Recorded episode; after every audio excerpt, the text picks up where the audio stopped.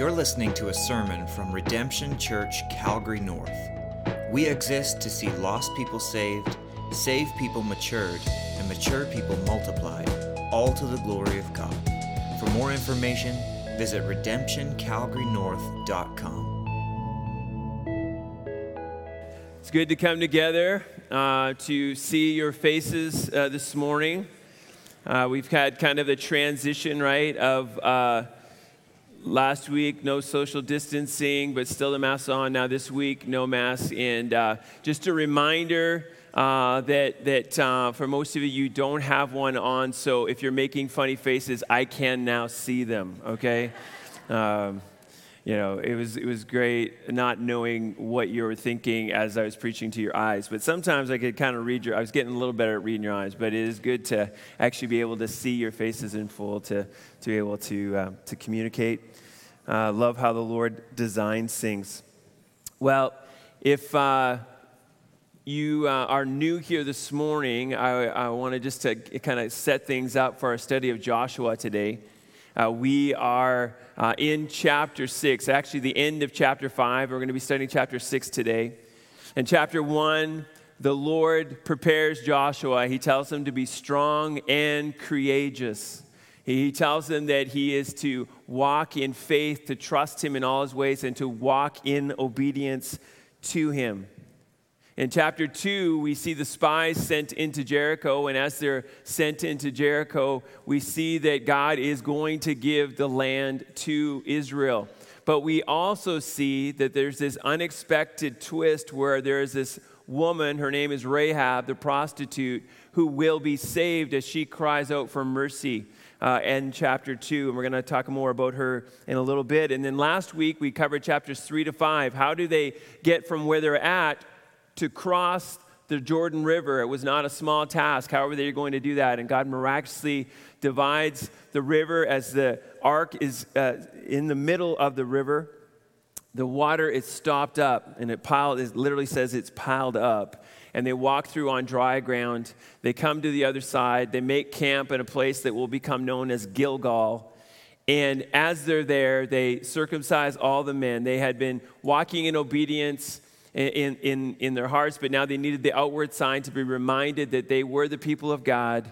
And they also celebrate the Passover for the, for the first time in the new land, and now they are now ready.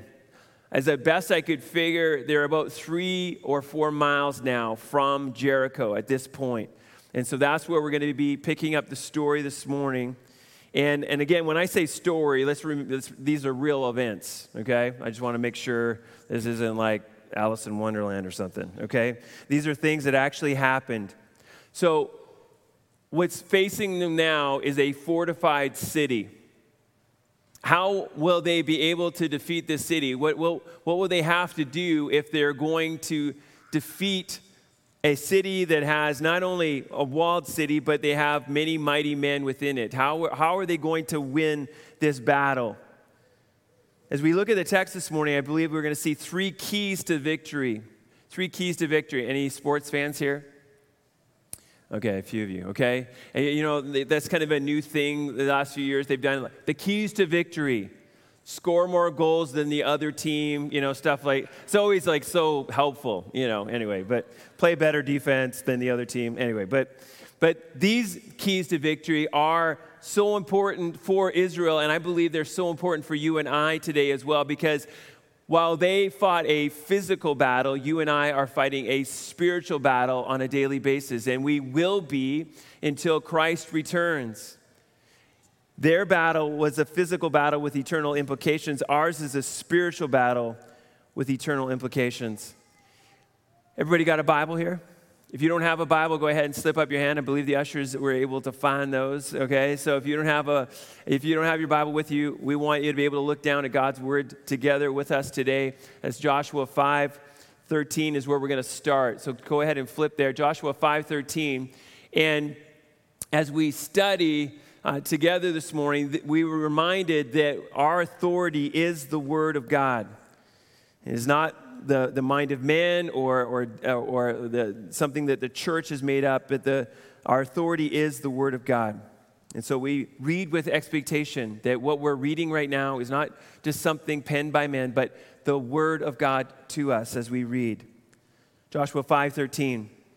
When Joshua was by Jericho, he lifted up his eyes and looked, and behold, a man was standing before him with his drawn sword in his hand.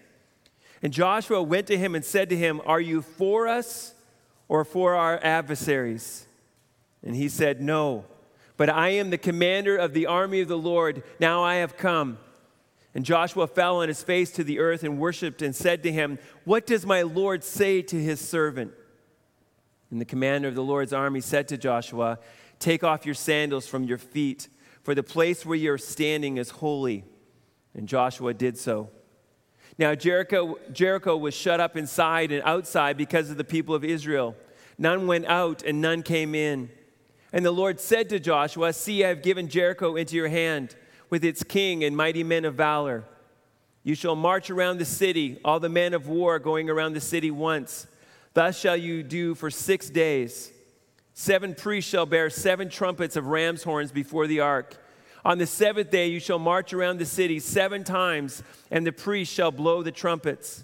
And when they make a long blast with the ram's horn, when you hear the sound of the trumpet, then all the people shall shout with a great shout, and the wall of the city will fall down flat, and the people shall go up, everyone straight before him.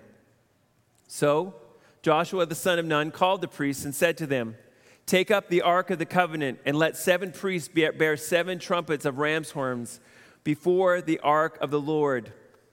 And he said to the people, Go forward, march around the city, and let the armed men pass on before the ark of the Lord. And just as Joshua had commanded the people, the seven priests bearing the seven trumpets of ram's horns before the Lord went forward, blowing the trumpets with the ark of the covenant of the Lord following them. The armed men were walking before the priests who were blowing the trumpets, and the rear guard was walking after the ark, while the trumpets blew continually. But Joshua commanded the people, You shall not shout or make your voice heard, neither shall any word go out of your mouth until the day I tell you to shout. Then you shall shout. So he caused the ark of the Lord to circle the city, going about at once. And they came into the camp and spent the night in the camp. Then Joshua rose early in the morning, and the priests took up the ark of the Lord. And the seven priests, bearing the seven trumpets of ram's horns before the ark of the Lord, walked on. And they blew the trumpets continually. And the armed men were walking before them, and the rear guard was walking after the ark of the Lord while the trumpets blew continually. And the second day, they marched around the city once and returned to the camp. So they did for six days. On the seventh day, they rose early at the dawn of the day and, the, and marched around the city in the same manner seven times. It was only on that day that they marched around the city seven times. And at the seventh time, when the priests had blown the trumpets, Joshua said to the people, Shout, for the Lord has given you the city. And the city and all that is within it shall be devoted to the Lord for destruction. Only Rahab the prostitute and all who are with her in her house shall live, because she hid the messengers whom we sent. But you, Keep yourselves from the things devoted to destruction, lest when you have devoted them, you take any of the devoted things and take the camp of Israel, a thing for destruction, and bring trouble upon it. But all silver and gold and every vessel of bronze and iron are holy to the Lord. They shall go into the treasury of the Lord. So the people shouted, and the trumpets were blown. And as soon as the people heard the sound of the trumpet, the people shouted a great shout, and the wall fell down flat. So the people went up into the city, every man straight before him, and they captured the city. Then they devoted all the, in the city to destruction, both men and women, young and old, oxen, sheep, and donkeys with the edge of the sword. But to the two men who had spied out the land, Joshua said, Go into the prostitute's house and bring out from there the woman and all who belong to her, as you swore to her. So the young men who had been spies went in and brought out Rahab and her father and mother and brothers and all who belonged to her. And they brought out all her relatives and put them outside the camp of Israel. And they burned the city with fire and everything in it. Only the silver and gold and the vessels of bronze and of iron they put into the treasury of the house of the Lord. But Rahab, the prostitute, and her father's household, and all who belonged to her, Joshua saved alive. And she has, has lived in Israel to this day because she hid the messengers whom Joshua sent to spy out Jericho. Joshua laid on, an oath on them at that time, saying, Cursed before the Lord be the man who rises up and rebuilds the city Jericho. At the cost of his firstborn shall he lay its foundation, and at the cost of his youngest son shall he set up its gates.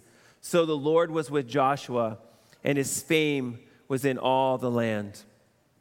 Let me pray for us. Lord God, we are so thankful that, Lord, for your children, that you are with us today in the same way that you were with Joshua. Lord, what an awesome thought that is. Lord, we are your children today because of what Christ has done. Lord, that he made a way that we might be redeemed, that he might made a way that we might be saved. God, we are so thankful for that truth this morning.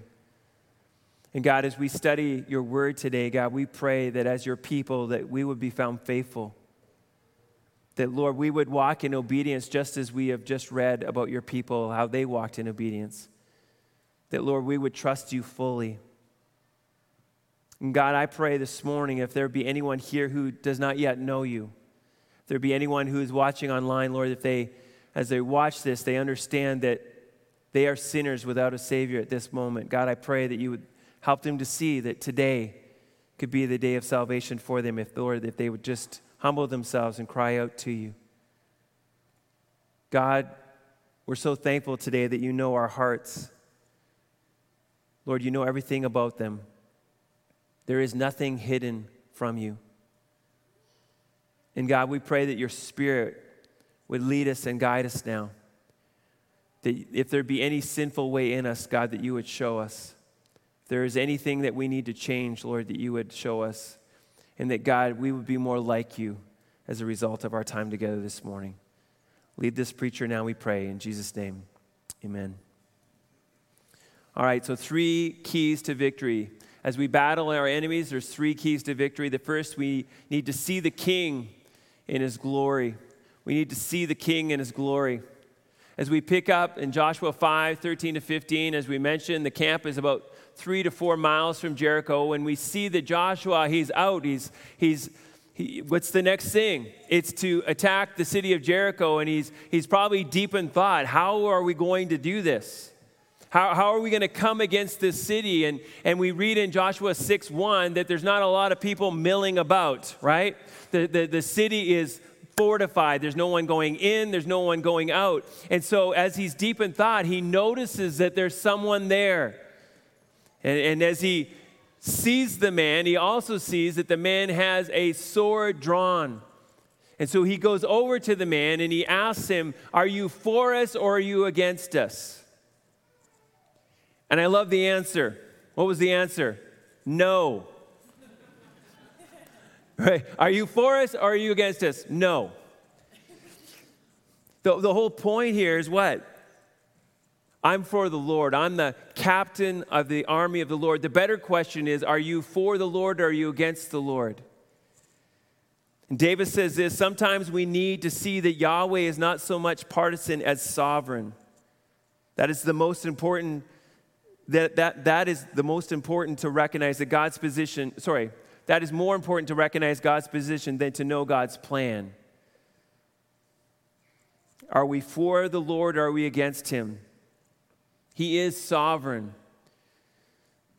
This word here for commander, it could be translated captain or prince. The Lord's army is often pictured as a group of angels. We see that throughout the Bible. We see it in the, in the 19th chapter of Revelation. So the question here is who is this man that Joshua is coming over to? what we see as he comes over to them, that he's not just a man. In fact, he tells them that he's the commander of the, of the Lord's army. And as he says that, Joshua understands right away that he is on holy ground, right? He drops before him and he worships him right away. And as he does that, the man says, Take off your shoes for this is holy ground. So, scholars, theologians will say, okay, well, what's going on here?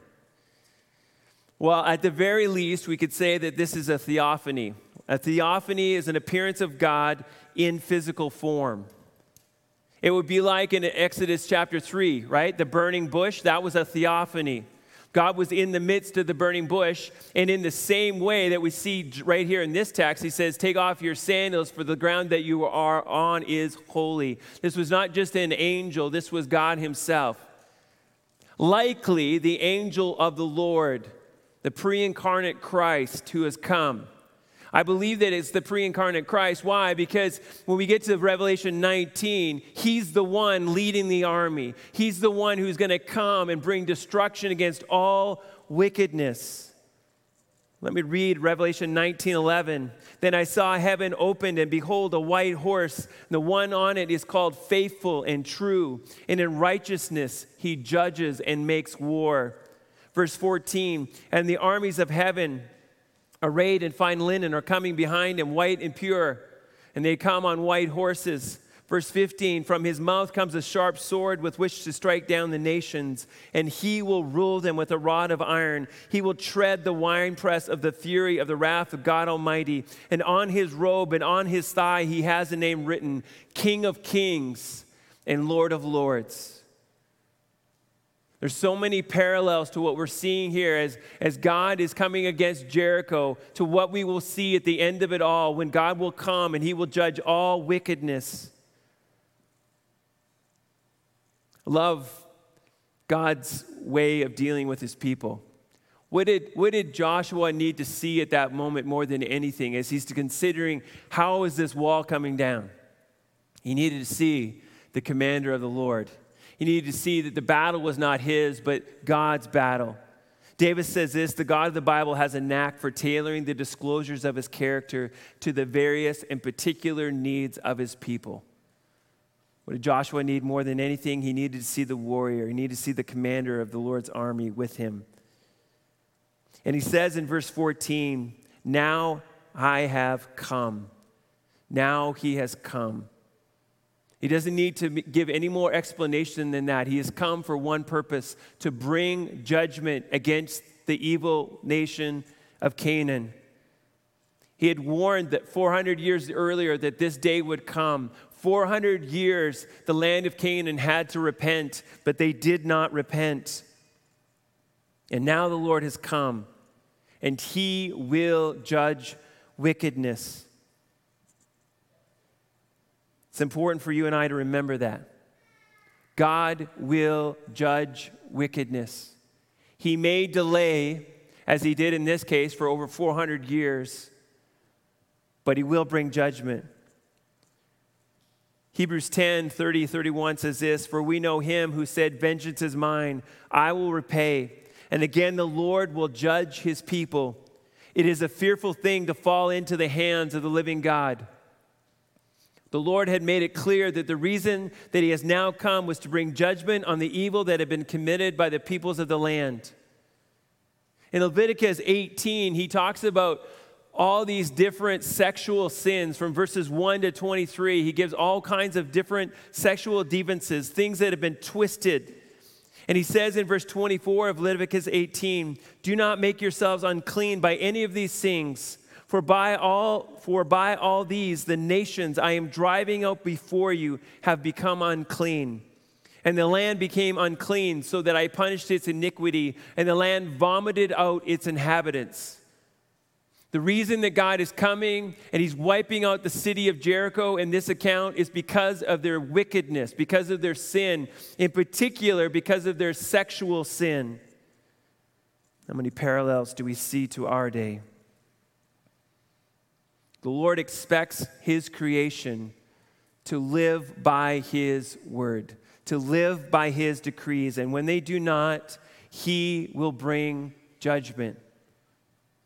He alone has the authority to do so. He alone says what we ought to do and not do. It is not by popular opinion, it is not by the, the, the newest, latest thing, it is by His decree. Joshua shows us how we ought to react to a holy God. Isn't that, isn't that great? As soon as he recognizes who he is, he's on his face before him, right? not this high five that sometimes people think, you know, when I come, when I get to heaven, I can't wait to give God a high five. You will not be giving him a high five, right? He is God, and there is no one like him. And you will be low before him, just as Joshua was here.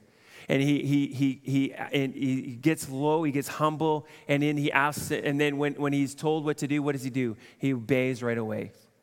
As soon as he says, Take off your sandals, what does he do? He takes off his sandals. This is the way that we ought to respond to God full worship, full obedience to him. This morning, I want you to stop and ask the Spirit of God to examine your heart. Are you walking in disobedience to Him in any way? Are you willfully walking in defiance against Him? If you are, then I'm pleading with you this morning to repent now. God will judge all sin. But if you repent and you walk in humility before Him and live in obedience, then the judgment will be passed from you see the King in his glory. If you and I are to live a victorious life over our enemies, then we must take seriously that God hates wickedness. We need to picture the Lord with a sword drawn, ready to come against all evil. Listen to the warning in Ezekiel, Ezekiel 18 30 to 32. Therefore, I will judge you O house of Israel, everyone according to his ways, declares the Lord God. Repent and turn from all transgressions, lest iniquity be your ruin. Cast away from you all the transgressions that you have committed, and make yourselves a new heart and a new spirit. Why will you die, O house of Israel? And then he says this For I have no pleasure in the death of anyone, declares the Lord God. So turn and live. What a merciful, gracious God to warn us over and over again. He takes no pleasure in the death of anyone. So turn and live. So people, as they read the book of Joshua, are like, "Oh, look at that God, just you know, just killing everyone." And he, and you know, like, I'm so glad he's not like that today. Wrong. Wrong. He is a God who judges sin, and He will judge every sin. Maybe you're here this morning and you've never heard the good news of the gospel. You've heard that God judges sin. And I, I, I, may not know you, but I'm telling you, you have sinned against him. I know that because that's what the Bible tells us. Every single one of us have sinned against him. There is no sin that is too small to be judged. Every sin must be judged. And so there is condemnation facing every one of us. But God sent his son. His son came, he lived the perfect life, being fully God and fully man.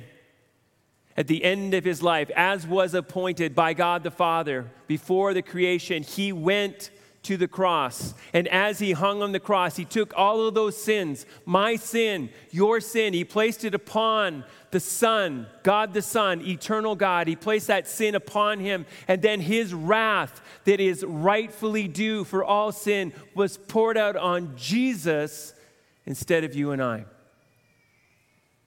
And this is true for all who would place their trust in him.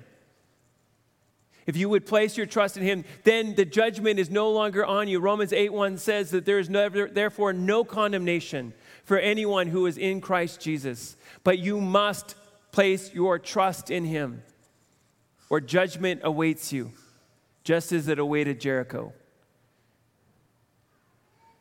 God is warning us this morning. May we place our trust in him. If you're not in Christ today, then God for you today is the judge, the judge who will punish you eternally for all of your sins.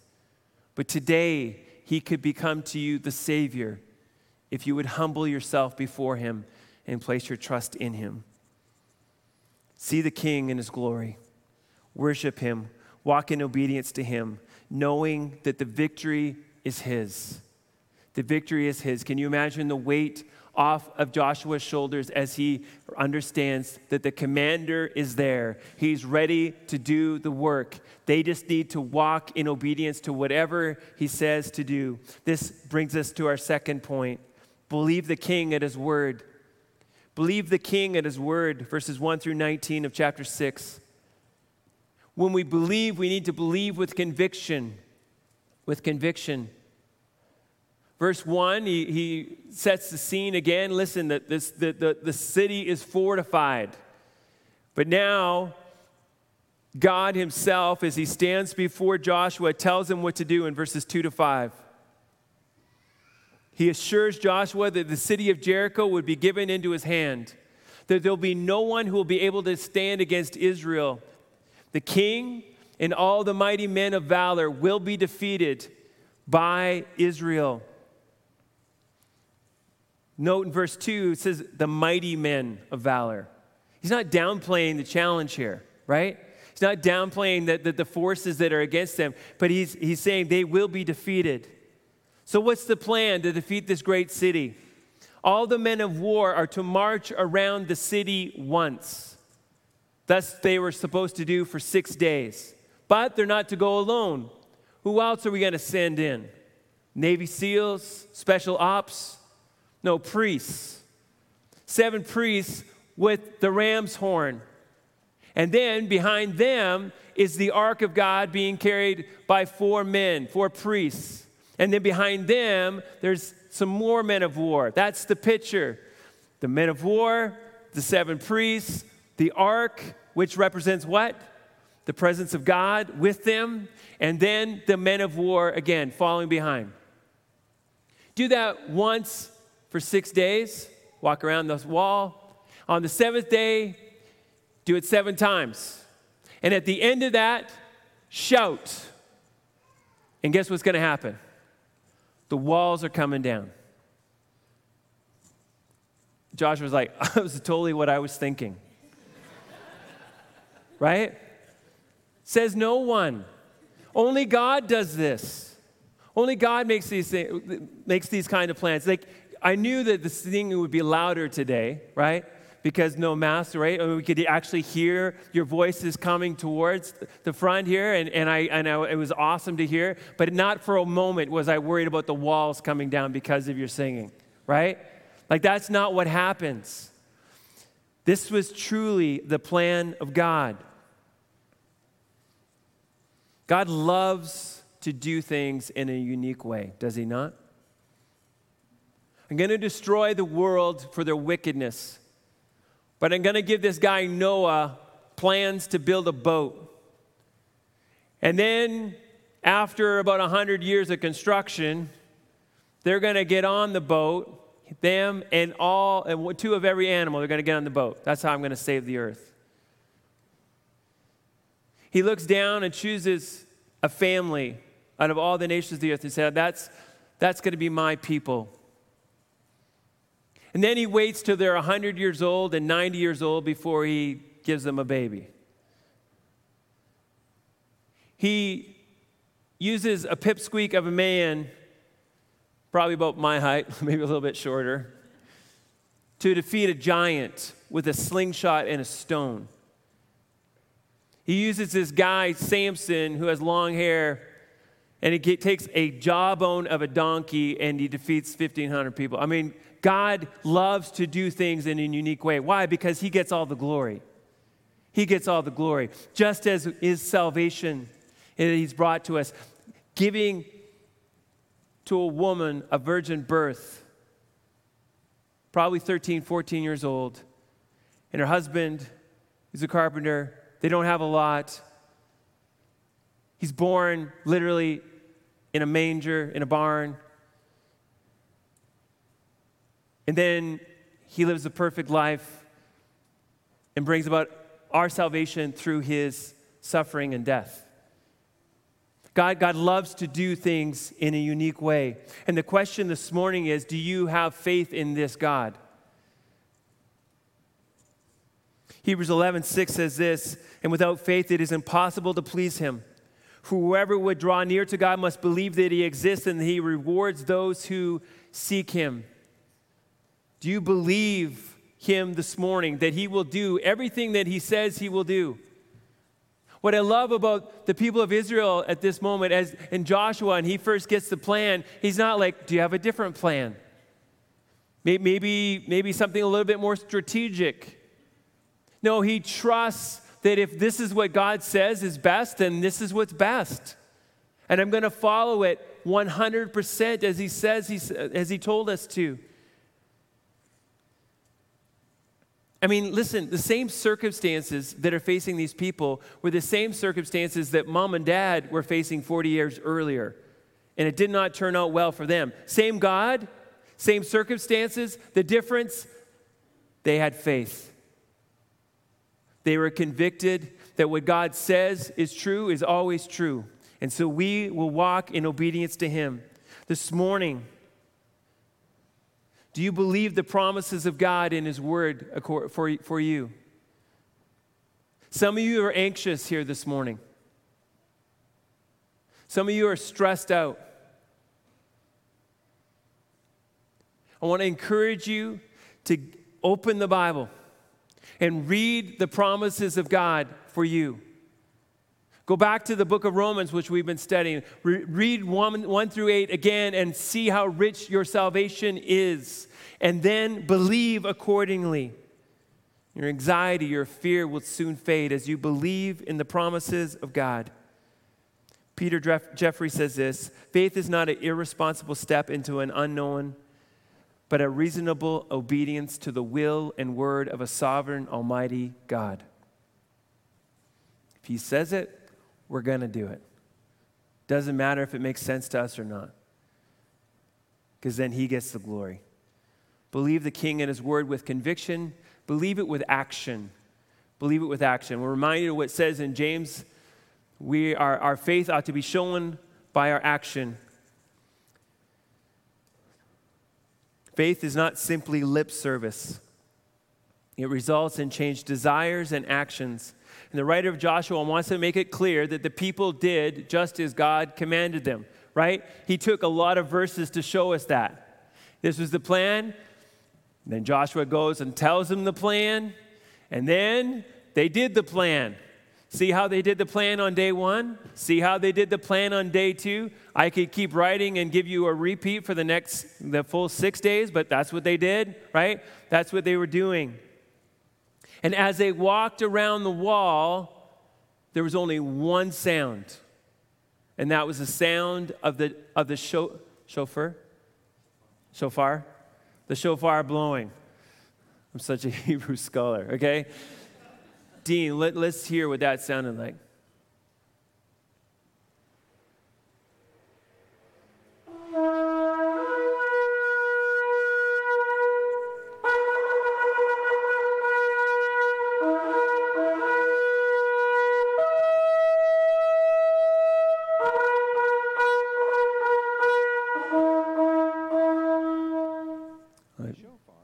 That's all they heard. over as they walked around the wall. Not a, you would have heard the sound of the marching of the feet, and that. That was it. No one said a word as they were told. Can't imagine what those people within the walls of Jericho were thinking. I mean, they were already freaked out, right? They already knew about what God had done at the Red Sea and what he had done to Egypt. And they'd already known, they already knew what he had done to the enemies on the other side. And now they'd heard about the Jericho River and now, or sorry, Jordan River, and now they are walking around Jericho. So they do that for six days. And then on the seventh day, they again, they walk in obedience. Now this time, not just once, but seven times they walk around the city. And then there's this prolonged blast of the trumpet, and Joshua says, Shout, for the Lord has given you the city. again, look at the faith there. The walls haven't started coming down yet. He knows that at the shout, that's, what's going, that's when it's going to happen. This is what God said, and he believes it. This morning, are we walking in faith? Are actions matching what we believe the God's word says? In our battle against the Lord's enemies, we are to be a people who live by faith and not by sight. That we, we, we, we live ought to bring glory to the Lord and show His power at work within us.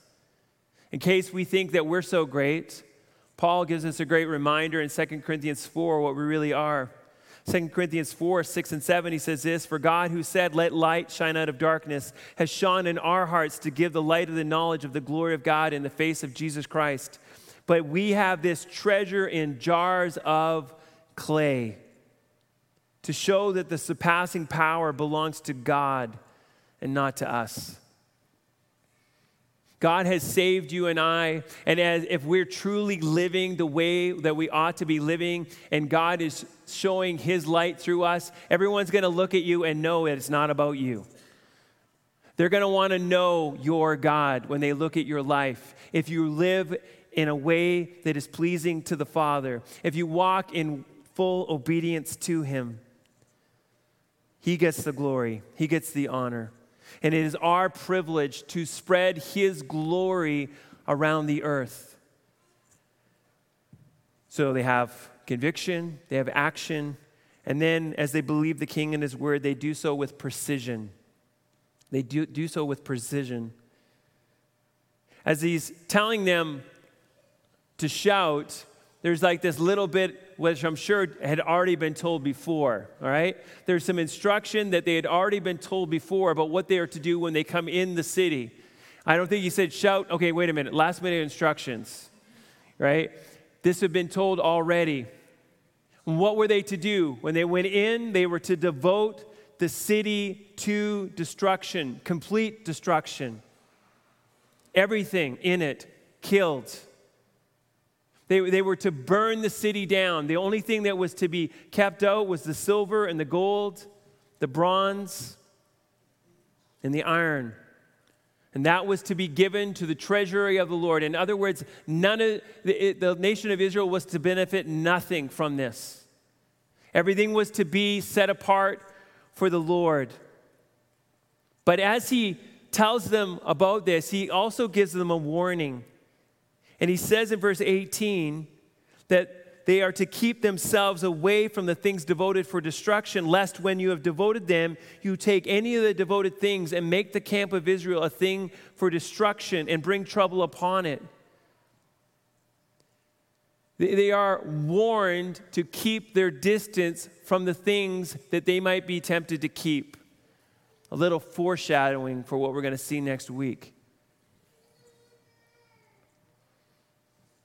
Uh, the New American Standard translates it this way But as for you, only keep yourselves from the things under the ban so that you do not covet them and take some of the things under the ban. The NIV says, keep away from the devoted things.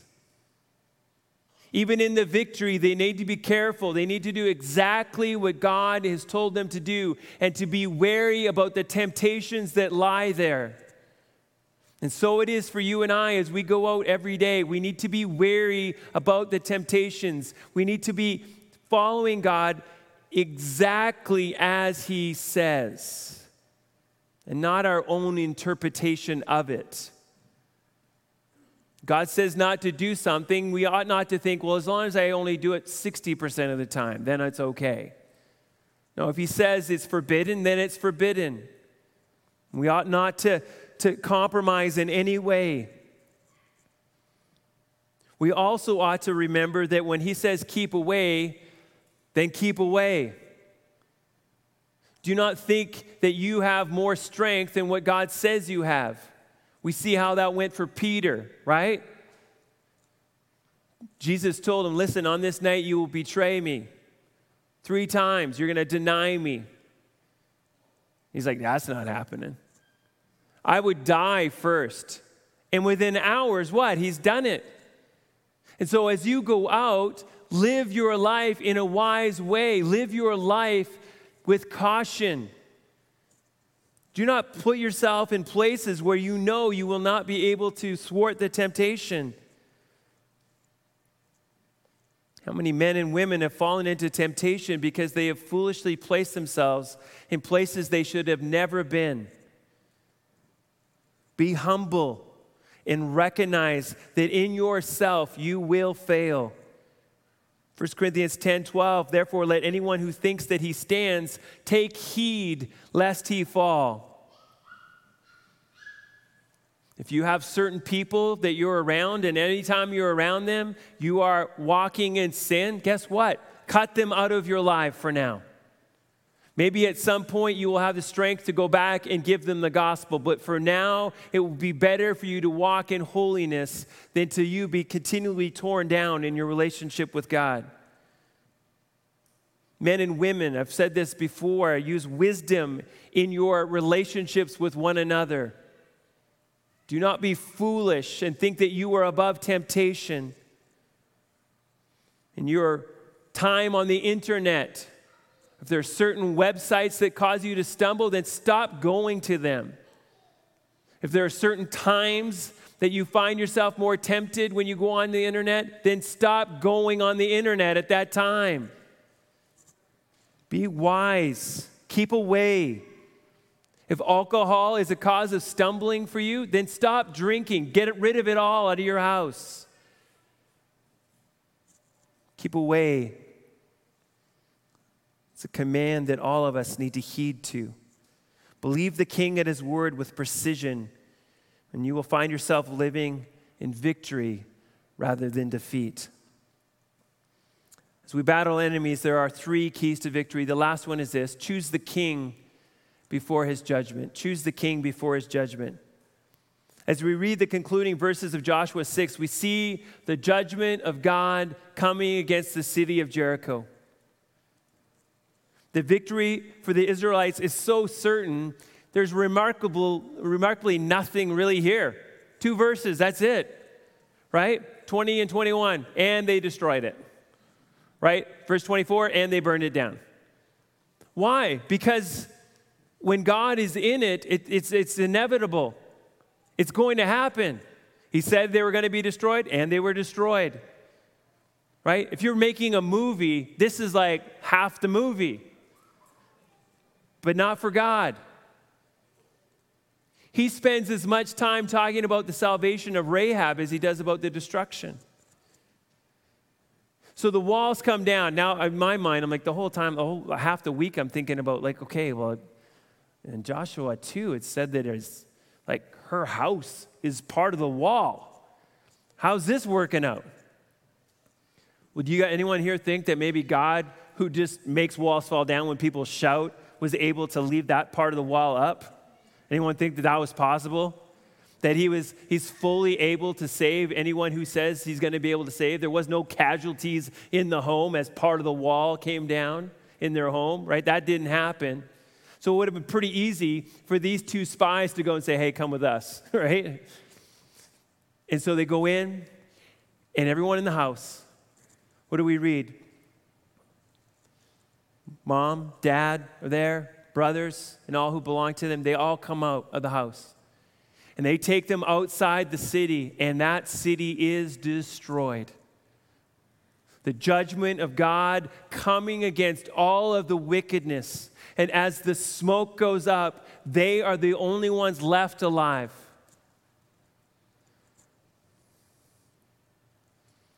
Why was she saved? Because she cried out for mercy. It's the only reason. The whole Bible calls her Rahab the prostitute. She had sinned against God just as much, maybe more than others in Jericho, and yet, because she cried out for mercy, she is saved. Because she had not just lip service faith, but actually put it into action, committed treason against her own people, and placed her faith in this God, she is saved.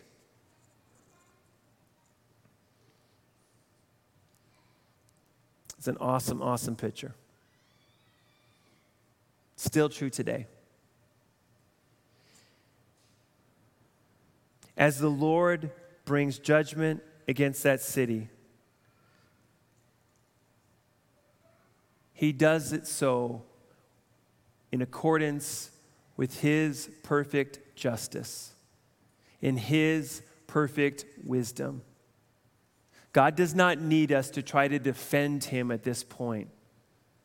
Like, even the animals are killed? Like, whoa, like, I don't know. Like, I don't know if this was the right thing or not. And, and well, maybe if we really look at the Hebrew, not everyone was killed. Like, no, everyone's killed including the animals, because this city was so wicked, God deemed it necessary that everything was destroyed.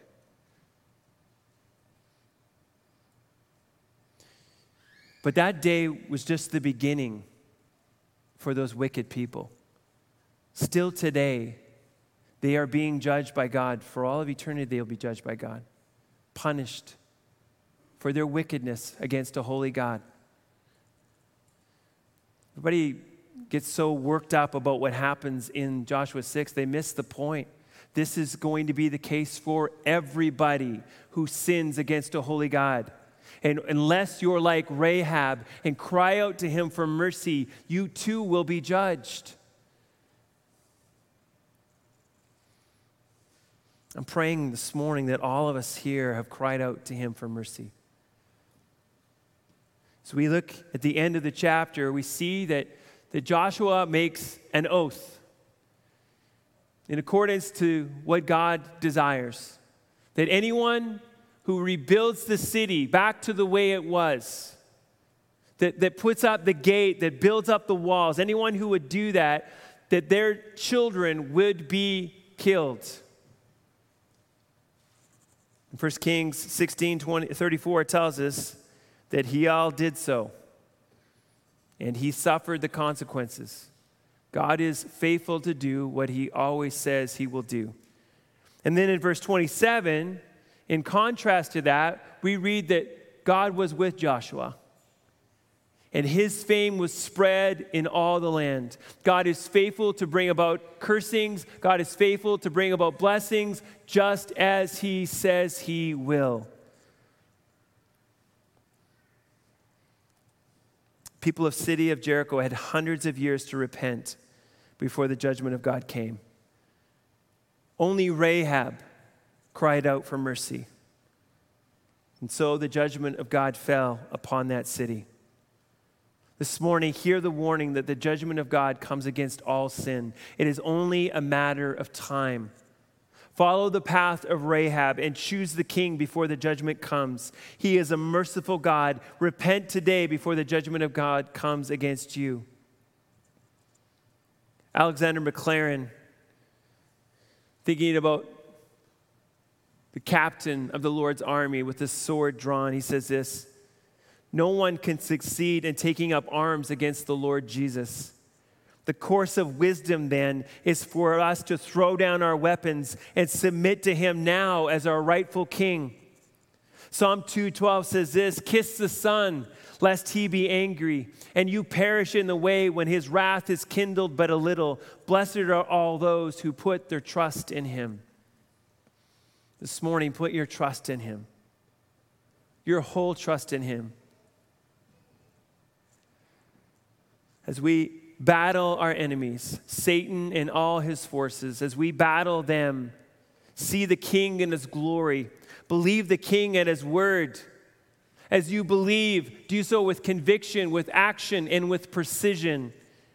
And choose the King before it's too late, before his judgment. As we close this morning, I want us to think about was facing us as we go out the doors. It would seem that the walls are getting taller. Doesn't it seem that way? That the antagonism against the church is getting more and more. They're, they're, they're, the world seemingly is coming up with new ways to twist the Word of God on a daily basis and you better get with the program. If you do not do what the world wants you to do, then they will make you be punished. They will ostracize you. They will call all kinds of names against you if you do not compromise on the Word of God. Come on, other churches have done it. Why can't you? Why can't you compromise on what this book says? You're hateful. You're phobia, whatever phobia. That's just the new word. We'll just come up with a new word every week. If we can just repress those hateful Christians, what will you do? What will you do? Are you going to cower? Are you, are you going to say, okay, okay, sorry, you're right. God is a God of love. I guess we can just, I probably don't really understand the book. I mean, it seems pretty clear, but I, I'm no scholar. Oh, we'll just go with what you say. Will you do that? Or will you do something as foolish as walk around the city six times, then on the seventh day, seven times, and do exactly what God's word says? And what does He call you to do? Redemption. If you're a believer, what does He call you to do? Go out and proclaim the good news of the gospel. How do you defeat a world that is increasingly coming against Christians? you proclaim the good news of the gospel. And the sword, Hebrews 4:12, the sword that you proclaim, the word of God will pierce people's hearts as Christ places, pushes that into their lives as he takes his word and he, he does what only he can do. He changes hearts. If you're a believer here, guess what? He did a miracle in your life. He made you changed you from a rebellious sinner into someone who would believe in what this word says. And He can do the same for your worst enemy. Do you believe that today? Do you, do you, do you believe that God's word still saves? Do you believe that the gospel has power to save? Romans 1:16, I am not ashamed of the gospel of the Lord Jesus Christ. Is that true of you this morning?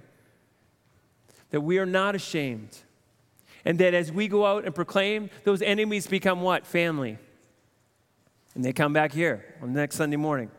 And then what? We go back out and we proclaim the good news, believing that God still has the power to save. Why has he not come back on his horse to bring the judgment? Because there's still Rahabs to get saved. There's still, do you believe it? If you believe it, then redemption, march. As we leave here this morning, march. We are more than conquerors through Christ.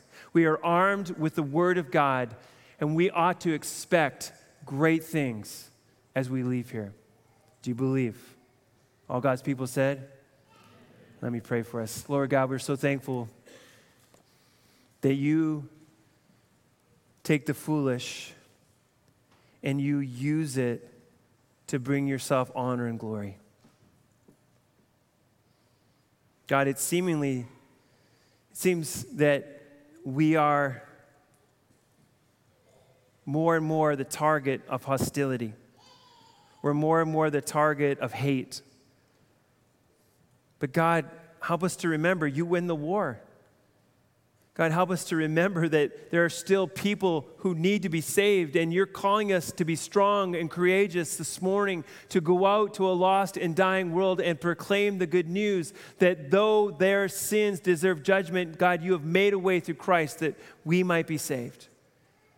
God, help us to be bold with the gospel. Help us to be looking for those opportunities each and every day. And God, we believe that as we are faithful, you will change people's lives you will tear down those walls of unbelief and bring about the victory through Jesus Christ. God, help our unbelief. And this morning, if, if we as your children have been walking in disobedience to you, God, forgive us. God, I pray for every person here, Lord, that you would help them to truly repent of their sin, Lord. If there are things in their life that, Lord, they know right now need to be repented of, God, help them to do so. And then, Lord, help them to walk in faith with conviction and action and precision so that your glory might be seen through them. Lord, we thank you for your word. We thank you for this time together this morning. It's in Jesus' name we pray. Amen. Thanks for listening to this sermon from Redemption Church, Calgary North. For more information about our church, visit redemptioncalgarynorth.com.